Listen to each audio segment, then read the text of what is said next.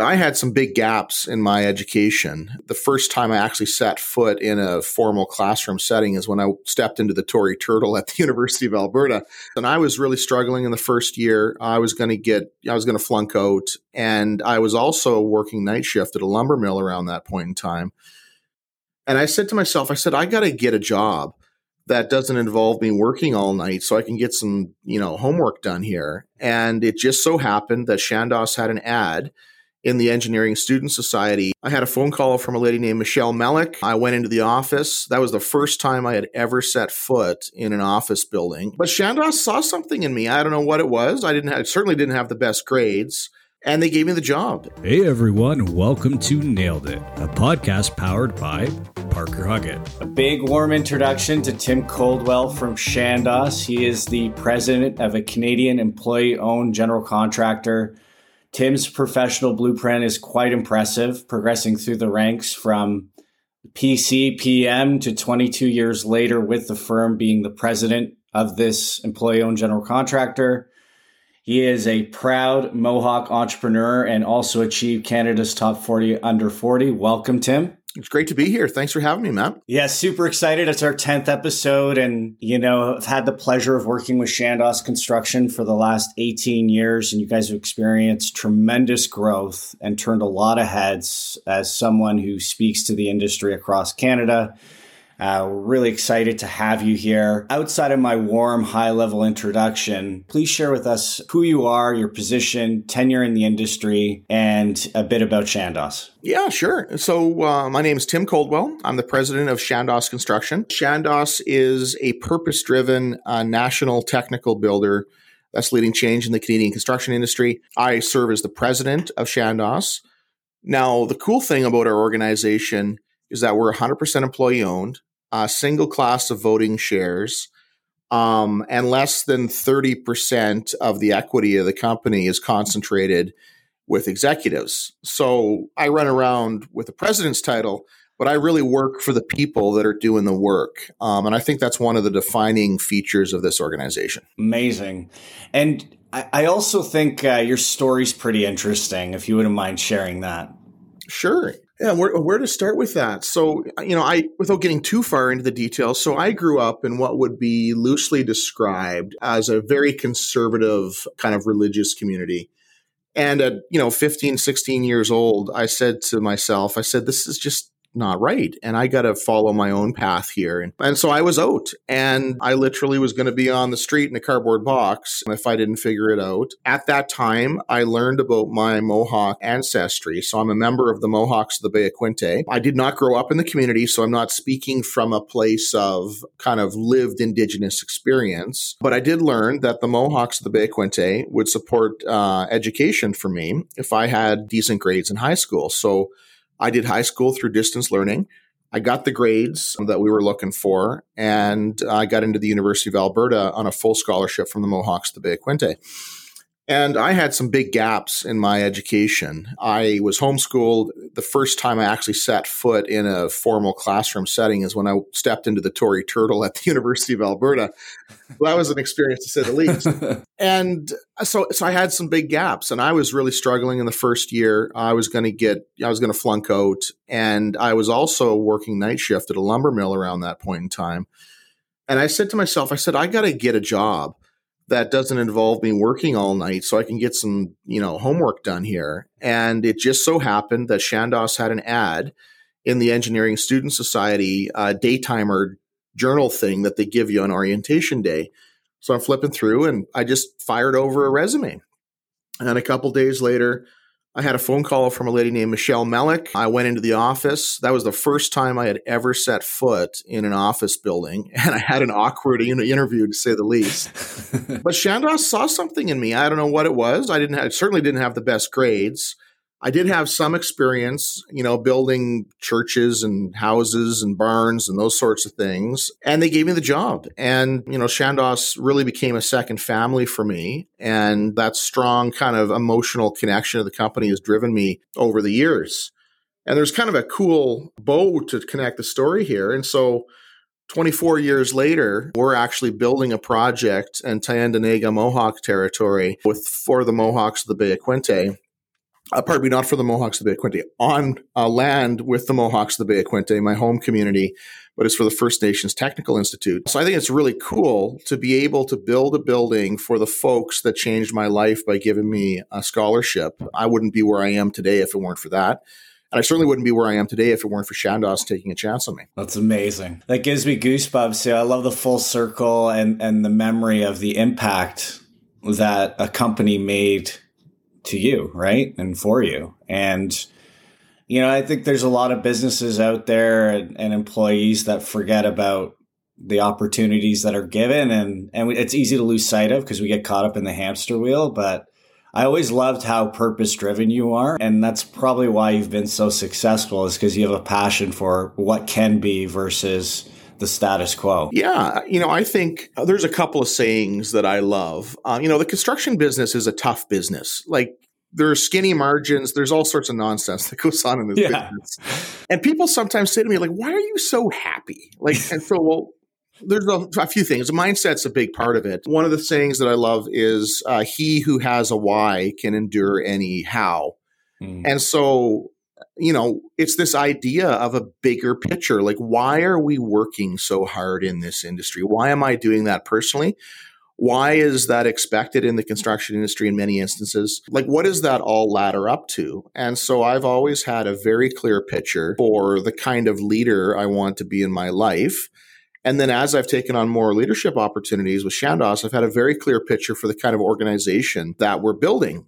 And so, yes, there's challenges, but when I get out of bed every day and put my feet on the floor, I see forward movement towards the vision that I have for myself, as well as the vision for Chandos as an organization. And that gives me joy. So I think that idea of having a vision for where you want to go is a simple concept, but very few people actually understand that and have a clear vision for themselves.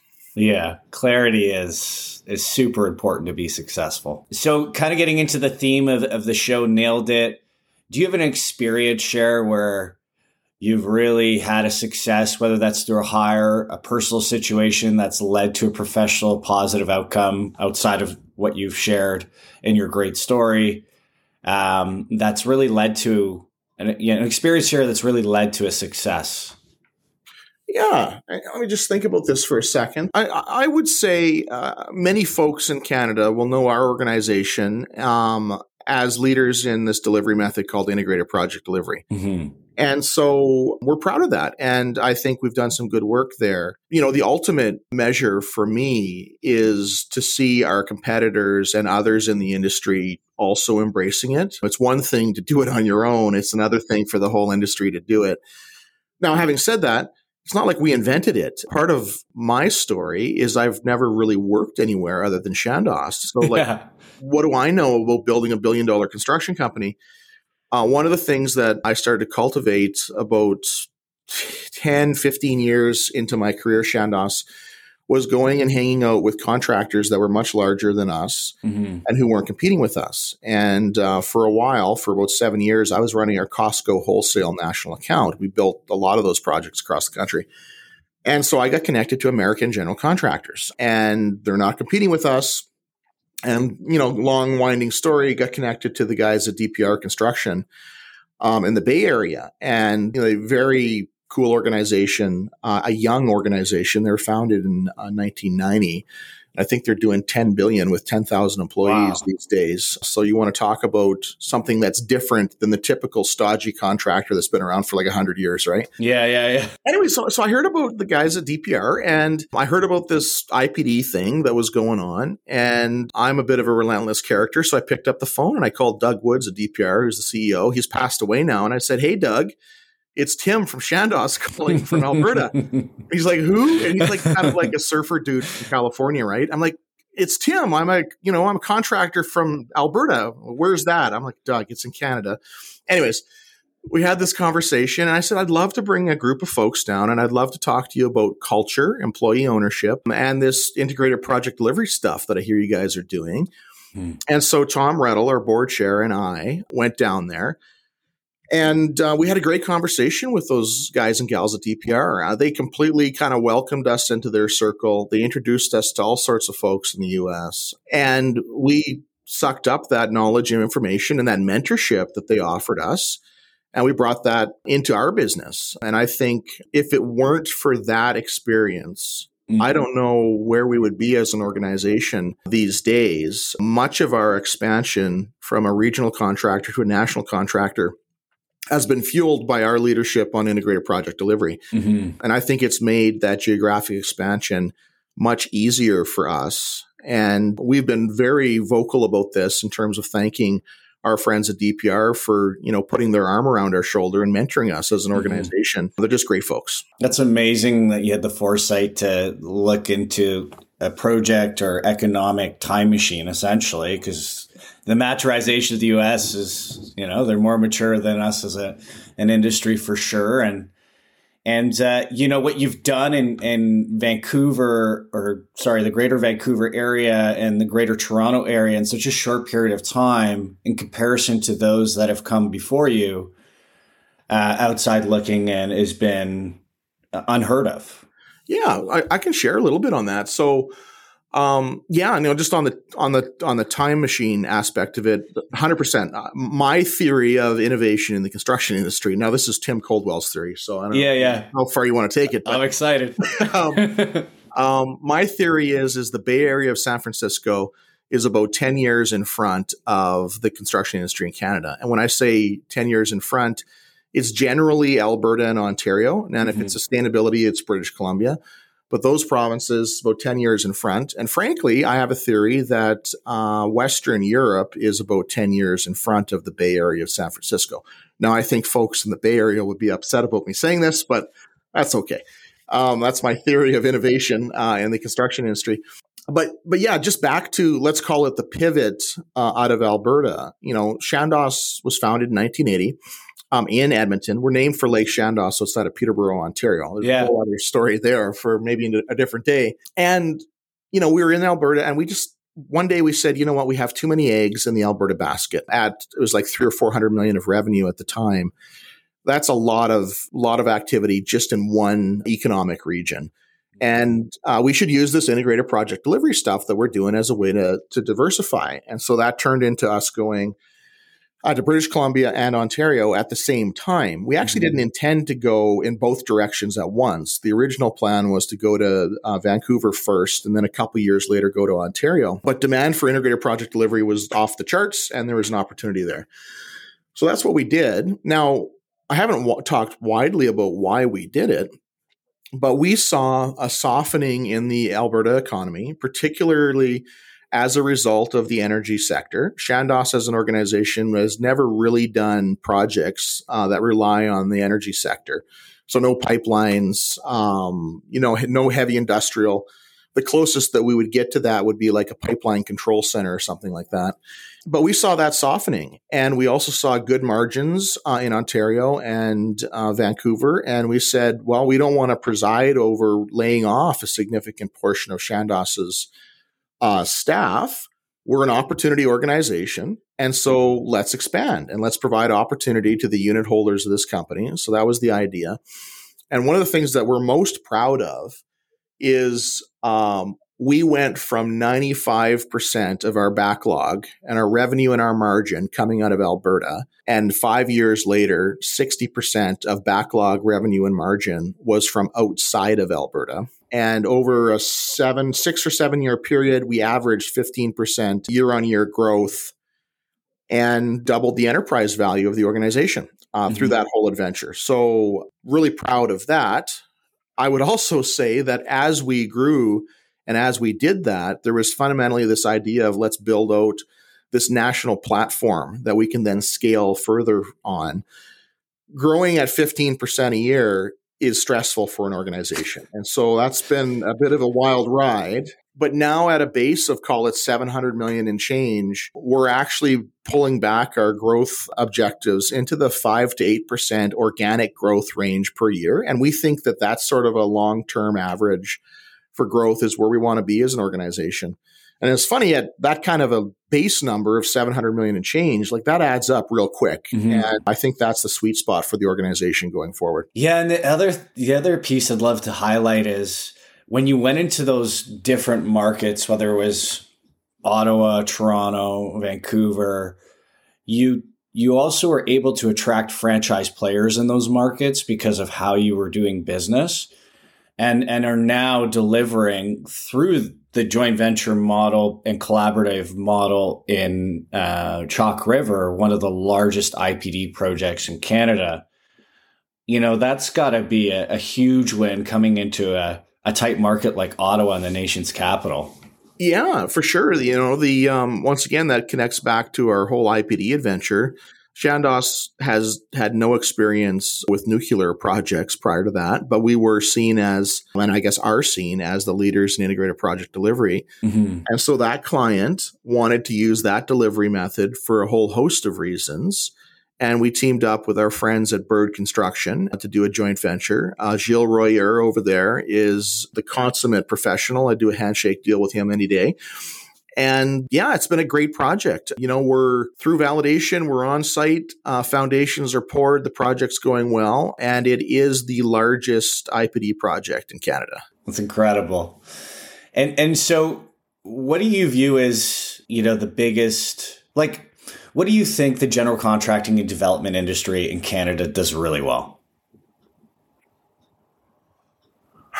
I I think you know, from uh, I think from uh, something that's done really well. Huh, that's a tougher question, man. It's, yeah. there's some there. Let me think of something positive here for a second. Um, you know, I, I, I think that the construction development industry does a really good job of what I would call corporate social responsibility, meaning okay. stroke a check to the children's hospital, to the local charity, to the United Way, and support community causes through financial gifts. I think that is something that the real estate and construction industry does really well at. I also think that there's a whole new frontier where developers and contractors and designers, in addition to doing what we've always done by signing big checks, we can also have a positive impact on Canadian society through the actual business model that our organizations utilize. And so I think that's the frontier. That's what makes me really excited. There's huge opportunity there. And, and that, you know, Chandos being a B Corp, you guys are fully living and breathing that, right? Yeah, yeah, and just you know, just to unpack a few pieces of that. So let me just unpack B Corp for a minute. So back in 2014, 2015, uh, like 90% of the people walking this earth had no idea what a B Corp was. Yeah. And so I logged onto their website. They had a, like an online tool that you could go through and kind of give yourself an assessment. And I'm like, holy crap. Like we actually qualify as a B Corp without actually changing anything that we actually do. And so we sent in the paperwork and we became B Corp certified in 2015. We actually didn't tell our customers and we didn't have a big fanfare thing with our staff. That was more of an authenticity thing for us. And the beauty of that whole rating system is that a third party will look at what you're doing and basically say, yeah, you know what? They're not making it up. They're actually doing what they said they're going to do. Mm-hmm. And so I think that's cool.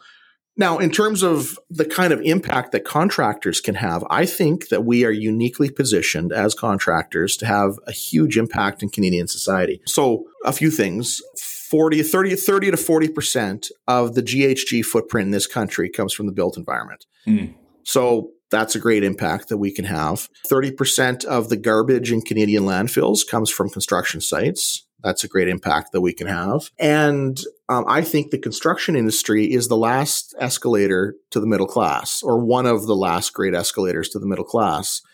So we need hundreds and hundreds and thousands and thousands of skilled workers in this country. You know, I, I think lots of the listeners will know RBC has suggested that 700,000 of the 1.5 million workers in the Canadian construction industry are going to retire by 2028. That's like in five years, right? And then demand for construction activities is expected to double. RBC said 2 trillion to do the clean energy transition. CMHC said a trillion dollars to fix housing affordability. And it's roughly a trillion dollars more on top of that to address the infrastructure deficit and to not get into kind of a infrastructure deficit in the future. So call it rough numbers, 4 trillion with a T incremental demand for construction services between now and 2050, you know, you can model that out, but it suggests that the workforce in Canada needs to double, if not triple, from a construction standpoint. And then related to all of that, the productivity in the construction industry has been decreasing at about 2% a year on average since the 70s, and it still continues to do that. So, so we as an industry have this labor crisis and this productivity crisis that we need to address. And if we can't figure that out, there's not going to be affordable housing in this country. Mm. And so I think there's going to be a lot more attention placed on the construction industry. And I think there's a huge opportunity for us to lead. You know, just as an example, back to kind of the impact stuff that I that I mentioned. Since the early 2000s, Chandos has diverted over 80% of our entire enterprise waste stream. Costs us a little bit, like tiny dollars, but we win a bunch of work because of our reputation for doing that. And what if every major contractor did construction waste diversion and upcycling? What impact would that have in Canada? The, the big frontier on the climate adventure is uh, embodied carbon for contractors. So there's a bunch of contractors who run around and pat themselves in the back because they're building a net zero building. Like, who cares? That's the owner's decision to build a net zero building. Mm-hmm. But reducing the embodied carbon of that building that you're building by, say, 30 or 40% is something that contractors can control. And you can do that without changing the design. It's just all about supply chain and finding better, lower carbon sources for these materials. So we're very interested in that. And then back to the idea of, of impact, uh, I've been a huge proponent of social procurement. So my story is really a story of social procurement. I'm a walking example of what happens when you give somebody a chance. And so what happens when general contractors with our big supply chains hire at risk youth and put them to work with apprenticeships? What happens when we hire small and medium subcontractors that are owned by new Canadians or refugees and give them a painting contract or, or a T bar ceiling contract? What happens to Canadian society when we do that? What happens when we make the work sites and the job sites more welcoming for women, for LGBTQ folks, I think all of those things are things that contractors can make a meaningful impact on, right? That's exciting and, and certainly gives me a hope for a brighter future, knowing that you guys are thinking that way. Mm-hmm. And so, last question I always like to get into in, in, in your opinion, why should youth strongly consider career construction development industry? Ah, okay. Uh, yeah, that's a great question. So I think that this industry is going to be one of the coolest, most transformative industries that's going on out there for for a while.